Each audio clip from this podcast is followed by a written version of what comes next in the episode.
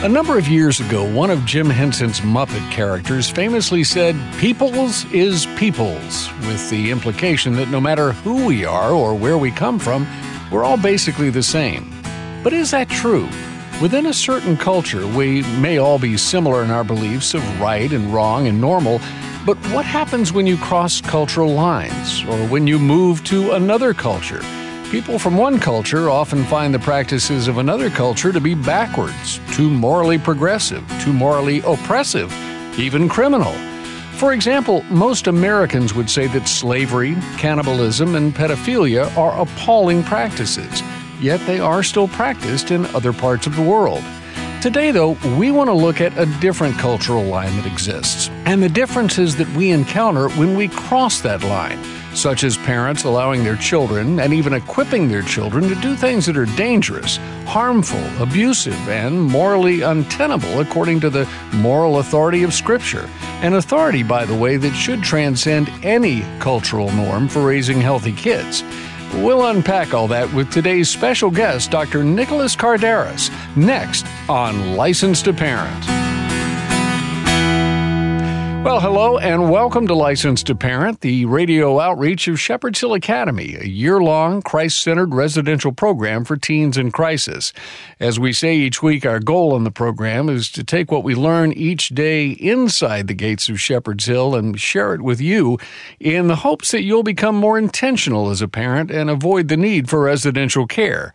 And in the process, we hope to bring you some insight on today's culture. Our host is the founder and director of Shepherd's Hill, Trace Embry, and I'm Rich Rosell. And Trace, there are some ways uh, that the Muppet I referenced a moment ago was probably right, that people's is people's, so to speak. And uh, I guess it's that we, we seem to be subject to temptation. That is one way in which we're all the same. The Bible speaks clearly to that. All have sinned and fallen short of the glory of God. I think, though, that uh, that may be partly why digital technology's systemic influence is probably here to stay. It tempts us in so many ways, and because we don't set out to avoid temptation in this case, uh, we get caught by it. Now, as we start our time together today, though, let's set the record straight once again. We've said this before. You, Trace, really don't have a problem with the digital technology itself as a whole. You just think that because of the systemic nature of it in today's world, it has helped to cloud parents' judgment in a big way in some areas. Is that kind of sum it up? Yeah, it's kind of like our sin nature on steroids in, in a lot of respects. Uh, but it's also kind of like cars or guns or alcohol, tobacco, or, or even movies. Uh, all these things serve a purpose, if some only for carnal pleasure.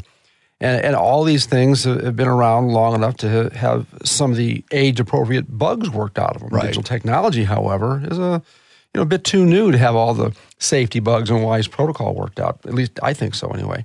Uh, I'm I'm talking mainly about kids having their own unfettered access to their own smartphones. I've never understood that. And I'm going to keep beating this drum until more people start waking up to this insanity. Uh, but we have to first pull our, our noses out of our own smartphones long enough to connect these dots. Folks, there are reasons that mental illness and suicide are skyrocketing among American kids these days. And it started long before COVID 19. But it's not just our kids, it's happening to uh, adults as well. Mm-hmm. And notice I said reasons, plural, because smartphones are not the only reason people are going off the rails today but they are a conduit to virtually all the other uh, issues and vices that are, are, plaguing our kids today, our families, our society today. Uh, this is a, a much bigger deal and deeper conversation than most people realize. Yet, not enough real adults are pointing it out or speaking up about the, the digital pink elephants that are inhabiting virtually every home and educational institution in America today. Again, I'm referring to smartphones in the hands of kids unfettered and unmonitored lies, slanders, smut, danger, and harm in an easy to carry plastic box. But who's addressing this? Folks, this is a recipe for disaster for our kids, and we're seeing it played out everywhere we turn. Today, we'll be talking to a man who can help us bring even more revelation and clarity to this subject. Well, we definitely are. We've asked Dr. Nicholas Kardaras to join us once again in this conversation, Trace. Uh, Dr. Kardaras is a psychologist. He's a best selling author, internationally renowned speaker, a professor, and an expert on mental health, addiction, and the impacts of our digital age. He has also developed clinical treatment programs in clinics all across the country. His books include Glow Kids, which was published in 2016 by St. Martin's Press, and How Plato and Pythagoras Can Save Your Life, published in 2011. In fact, he's got a new book uh, that's in the works now. Perhaps we'll find out more about that in today's conversation. But in his clinical work with adolescents, Dr. Kardaras has discovered that many teens today are suffering from genuine psychiatric disorders such as anxiety, depression, even psychosis like symptoms as a result of their screen dependence. Dr. Kardaras understands that smartphones and screen time in general have become a new type of digital drug, that's his term, that's used as an escape for young people, but it's also incredibly addictive. And in researching the effects of screen time on the brain, he found that the effects neurologically mirror actual substance addiction and are especially problematic in young children where their brains are still developing. Incidentally, uh, Dr. Kardaras and his family have recently moved back to the New York area. He's joining us today from his home in Sag Harbor, New York. Trace. Well, Dr. Nick, welcome back to License to Parent. It's been too long. Well, thank you for having me. It's uh, a lot has changed since last we spoke, but it's uh, it's a pleasure to be here with both of you, Trace and Rich, thank you again for inviting me. Always good to have you. Yeah, and, and since we last talked, uh, there has been a lot going on in the news that uh, uh, seem to have maybe taken away any attention that could have otherwise been given to any new discoveries or statistics uh, about tech addictions in kids. Tell us about uh, the additional reports or findings over the past two years that uh, we need to be aware of. Well, so so we've all lived through, or, or you know, those of us who have survived this pandemic we've gone through a pretty horrific 24 month uh, experience with a viral epidemic. And what some of my colleagues and I are talking about is the attendant shadow pandemic that went with it. And the shadow pandemic that I've written about and some others are talking about is the mental health crisis that's also occurred uh, in, in conjunction with quarantines and lockdowns and mm-hmm. additional screen time because unfortunately the COVID pandemic was a beta test to really show what would happen if screen time increased and kids were educated via screens, which had been a movement before the pandemic? What does happen when you raise the intensity of screens and isolation and you remove face to face connection? Because, you know, it's interesting. I'm, I'm still chuckling at the Muppets introduction, which I've never been on the show, which means the Muppets an intro, which I, again, I thank you.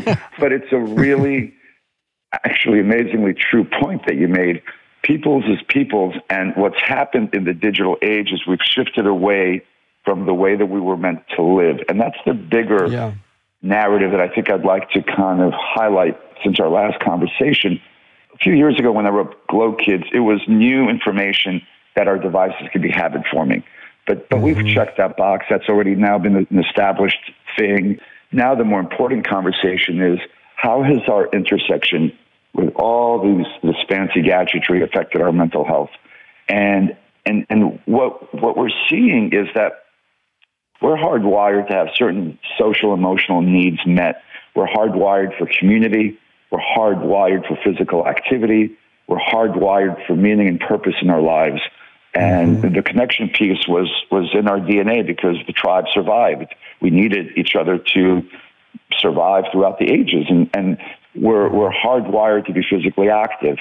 And, and when we're not physically active, things like depression and anxiety and isolation sets in. And there's no coincidence that millennials now are considered the loneliest generation. You know, right. the most plugged in generation is considered the loneliest generation. Mm-hmm. And so then you, you factor those in. And, and there was some incredible research from uh, a neuroscientist called Dr. Stephen Ilardi that was looking at depression all over the world uh, and this is pre-COVID, and he had found that the people that were mentally healthiest, that had the lowest rates of depression, in fact, had almost zero rates of depression, were indigenous and pre-industrial cultures. Then they looked specifically at the Kaluli in, uh, in uh, New, Papua New Guinea, and they looked at some mm-hmm. other uh, tribal cultures. Exa- well, so that was one of the four things. They were much more physically active, and they had no time mm-hmm. for sitting in the basement in front of a screen, they were working collectively together and really strong family and group ties that we don't have. And they were also much more in nature and outdoors. Those were the main yeah. criteria. And, and, so, so the bigger question is, has not our, our devices addicting, but what is, has our modern age, is it antithetical to our needs as human beings? So I think that's what's exploded over the last 24 months.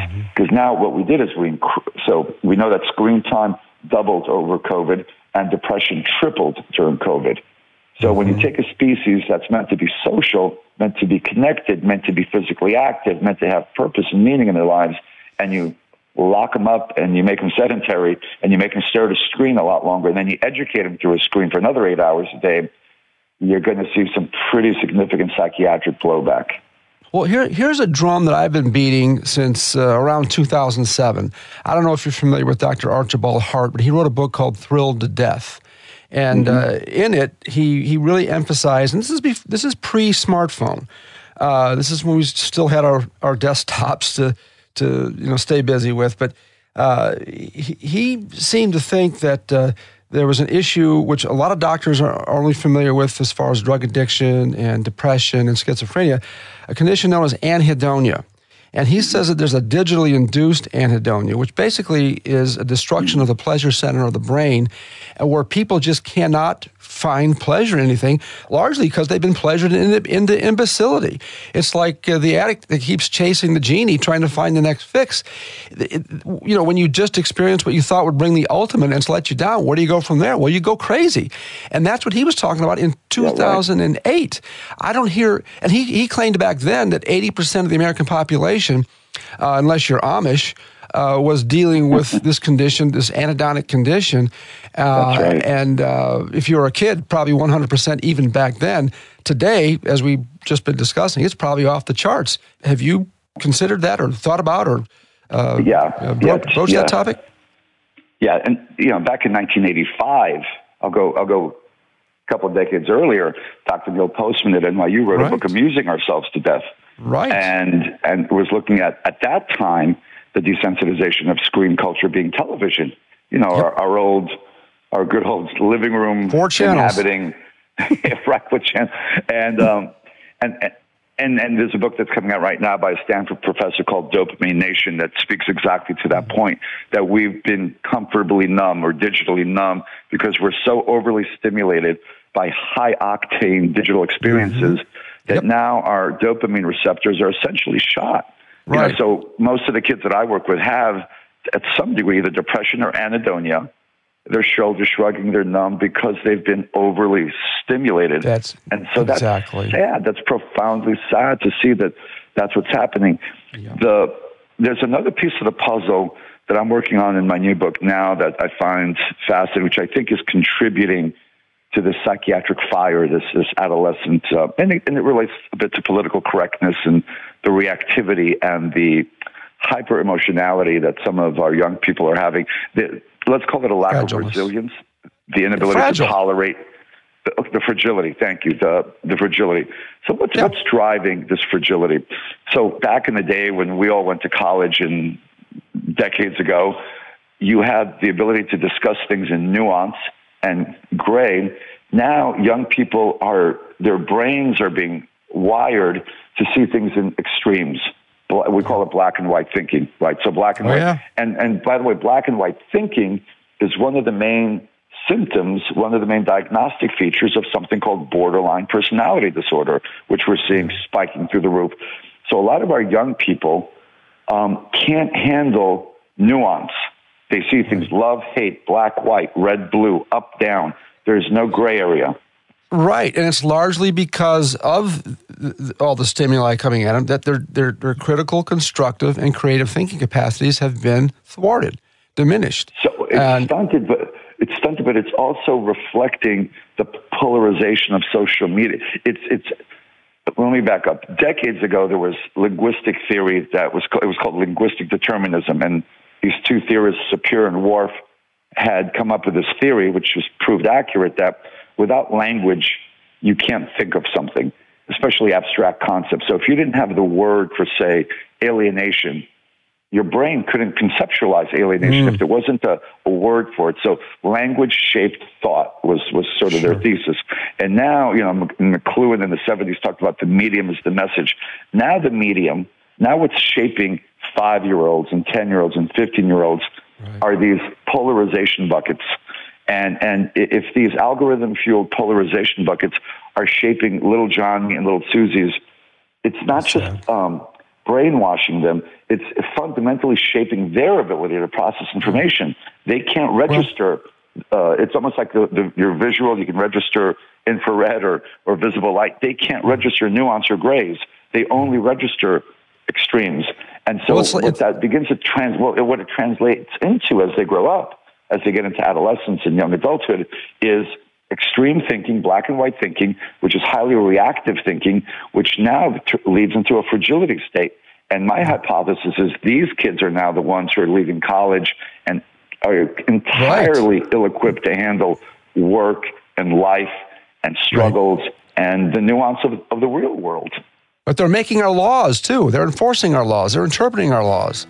And, and that's the real yeah. Uh, fear uh, along the way. But we're up against the break. We'll, we are indeed. Our guest today, if you've just joined us, is Dr. Nicholas Kardaras, a psychologist, internationally renowned speaker, professor, mental health and addiction expert, and best selling author of the book Glow Kids How Screen Addiction is Hijacking Our Kids and How to Break the Trance.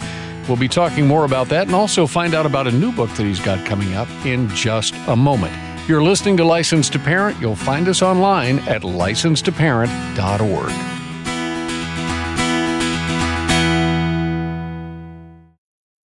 In today's digital age, there's more access than ever to digital devices.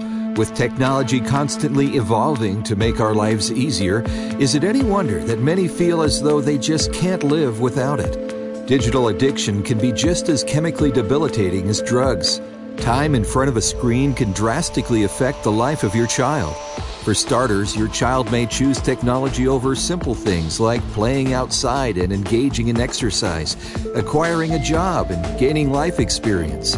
To learn more about how digital addiction can affect your child, visit helpmytroubledteen.org, click on resources, and look for the article What is Digital Addiction? Parenting isn't easy. Shepherd's Hill Academy wants to equip you with resources for all areas and issues of life. Discover a variety of ebooks, podcasts, links, and more to help you navigate the parenting landscape. HelpMyTroubledTeen.org. Hi, folks. Trace Embry here, host of the Licensed to Parent broadcast and founder of Shepherd's Hill Academy. We've all heard about modern day miracles, mostly from mission fields. Frankly, I believed about half of them and experienced none of them until about 30 years ago, when Christ truly became the Lord of my life. The Miracles of Shepherd's Hill is a book that wasn't written as much as it was recorded it's the true story of how God used a handshake, my family's last $200, and our 30 year odyssey of bumper to bumper miracles to acquire a 60 acre farm that was used by the devil and turned it into a 250 acre globally recognized healing ministry for God. I want all people to know that Jesus Christ is still in the miracle working business for those submitted to his word, will, and way, and who properly understand what faith truly is. The Miracles of Shepherd's Hill, an extraordinary odyssey of divine interventions by Trace Embry.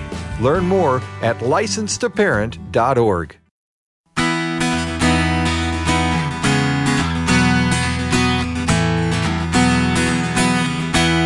Welcome back. You're listening to Licensed to Parent, the radio outreach of Shepherd's Hill Academy. And as a reminder, you can hear all of our past conversations, just like this one, on our website at licensedtoparent.org.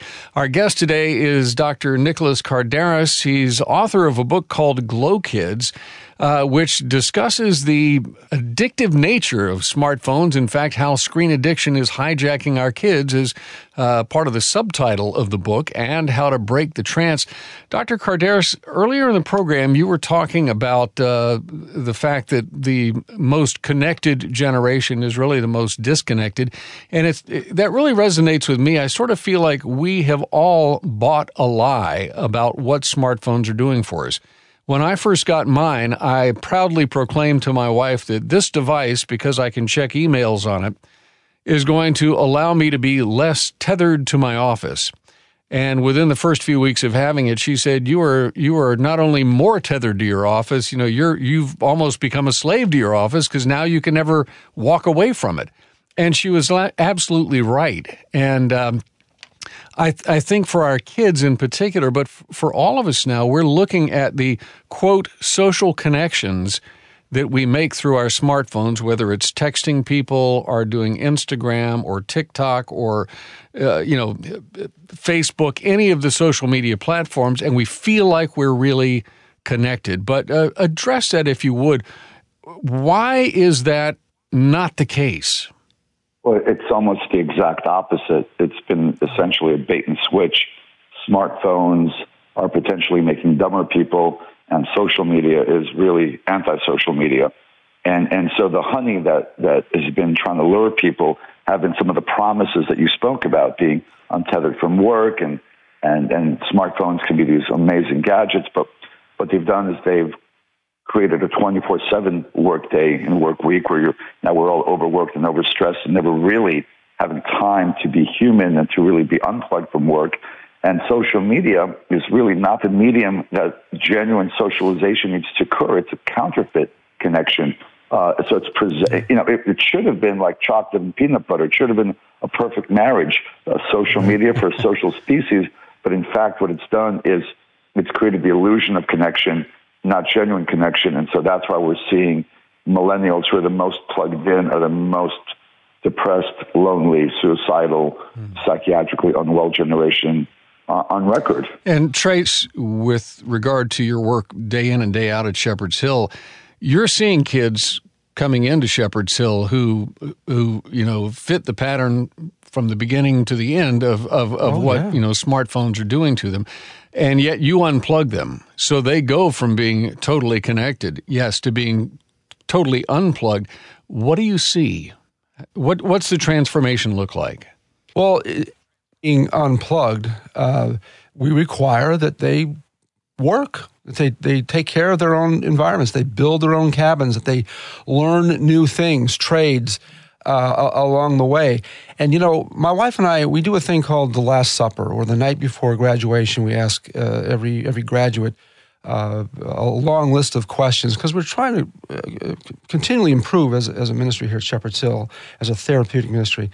And I ask them, one of the questions I ask them, what's one thing that Shepherd's Hill can never stop doing? And you know the thing that comes up very, very often? Never stop making us work with our hands. Mm. We never felt so human. And I never realized what how uh, wonderful life could be without a device hanging off my pocket. And, you know, you can physically see uh, the way uh, the kids carry their, their bodies, the, the countenances on their faces, um, the way they interact with people. You know, they come in here with virtually no social skills. They don't know how to really talk to human beings face to face. We're giving them an opportunity to have a real face to face human experience you know, and I've said, so how do you think you're going to uh, do out in the real world? Here's the answer I get a lot. Mr. Trace, I feel like I've been living in the real world for a year now. I'm going out into a matrix. I'm going out into a virtual world that I have to try to bring some sanity back into, and I and I encourage them to do that, to do just that. Well, and and every time I come onto the campus uh, at Shepherd's Hill, what I see is uh, students who are walking from place to place. They're engaged in conversation oh, yeah. while they're walking. They may be playing mm-hmm. basketball. They may be working on a project. I've been to you know where where they live, to the shelters that they build, and it's it's very rustic at Shepherd's Hill. Yeah. No running water, electricity. But, well, not not in the camps themselves. at their camps, at their living right. quarters. But yeah. uh, but it's it it truly is remarkable. And when you speak to the young men and women who are at Shepherd's Hill as students, they look you in the eye. They speak respectfully. They speak intelligently. And uh, it's it's hard to imagine that these are the same people who set foot inside the gates for the first time just a year before. One thing I've learned about young people, they will do what's required of them. The problem is most parents don't require much, and they're using their gadgets to duck out of responsibility and really deep quality, intimate relationships with their kids just like their kids are ducking out uh, uh, with others as well. Uh, but I, I, find it interesting that some I must have been living under a rock, and I'm, I sure I'm sure I have uh, along the way. But I it just dawned on me that it's insulting to to, to call anybody on you know just randomly call someone they're expecting a warning text that you're going to call. And it's like, what in the heck just happened right. there? And I, I wonder why no one's answering their phone anymore. And I realize, well, you know, you're they're probably listening to your message on their on their exercise bike or over a latte, uh, and you know. But but I'm the rude one for calling, right? Yeah. It's crazy. Well, Dr. Kardaras, uh, any final thoughts from you? What what is it going to take for us to change our own habits and addictions? And get our kids to do the same thing? Um, you know, my treatment programs somewhat mirror what Trace is doing at Shepherd's. We're doing physical activity, we're doing things in nature, we're getting people's hands dirty, and they're doing it together as a community. Um, th- that's the solution. Leaning back into back to basics. I, I, I can't say it enough. We have to go back to basics because we've gone too far astray from your Muppet quote. humans is humans, and we've become digitized non-humans, and it's been to our detriment. And Trace, I'm always amazed when I hear you speak, and you know, really, God bless you in the work that you're doing because that is the solution. If we can all um, do some of that as parents, because it's a really, really rough matrix that most of our kids are growing up in right now. We can't even imagine what it's like to be a 13 year old. Well, I need to bring this to a close today. Our time, unfortunately, has gotten away from us. But uh, our thanks to our guest today, Dr. Nicholas Kardaras, psychologist, speaker, professor, mental health and addiction expert, and best-selling author of the book Glow Kids: How Screen Addiction is Hijacking Our Kids and How to Break the Trance. Incidentally, you can learn more about uh, the work of Dr. Kardaras and find his books uh, at all major booksellers, but uh, you can find out more about him on his website, drkardaras.com, and that's D R K A R D A R A S dot com. We'll have a link to that in our show notes today. Doctor, thank you so much for being with us. Thank you so much for having me. And Rich, if I could just say one one more thing qu- quickly. Licensed to Parent has been nominated uh, again for a Program of the Year against all the big guys. And, and all I have to do is turn around and probably see two or three horses behind me where we do this from the middle of a horse pasture. Yes. So that's saying a little something. And, and, and I want to say thank you to Rich uh, Rosell because he is what has made this program what it is. Uh, I'm just the schmo that, you know, I'm a part timer. I come in here and give some content uh, once in a while, but Rich makes the thing what it is. And uh, I'm sad to say that, that Rich is, uh, because of health issues, is going to be uh, moving on down the road. Uh, he'll always be a, a, little bit involved, but he will not be co-hosting the program. And uh, I feel like uh, Lee felt when he lost um, Stonewall Jackson. I feel like I'm losing my right arm, but uh, it's a chance to see God pull another rabbit out of the hat. And uh, uh, Rich, you've been a great co-host. Well, Trace, thank you for those very kind words, and thank you for the opportunity you've given me to work with you these past several years here on Licensed to Parent. Michelle Hill steps in next week as the new full time co host of the program. So, for one last time, on behalf of Trace Embry, I'm Rich Rosell, inviting you back again next time to renew your license to parent. And remember, folks, if you don't train your children, somebody else will. God bless you. We'll see you next time. So long.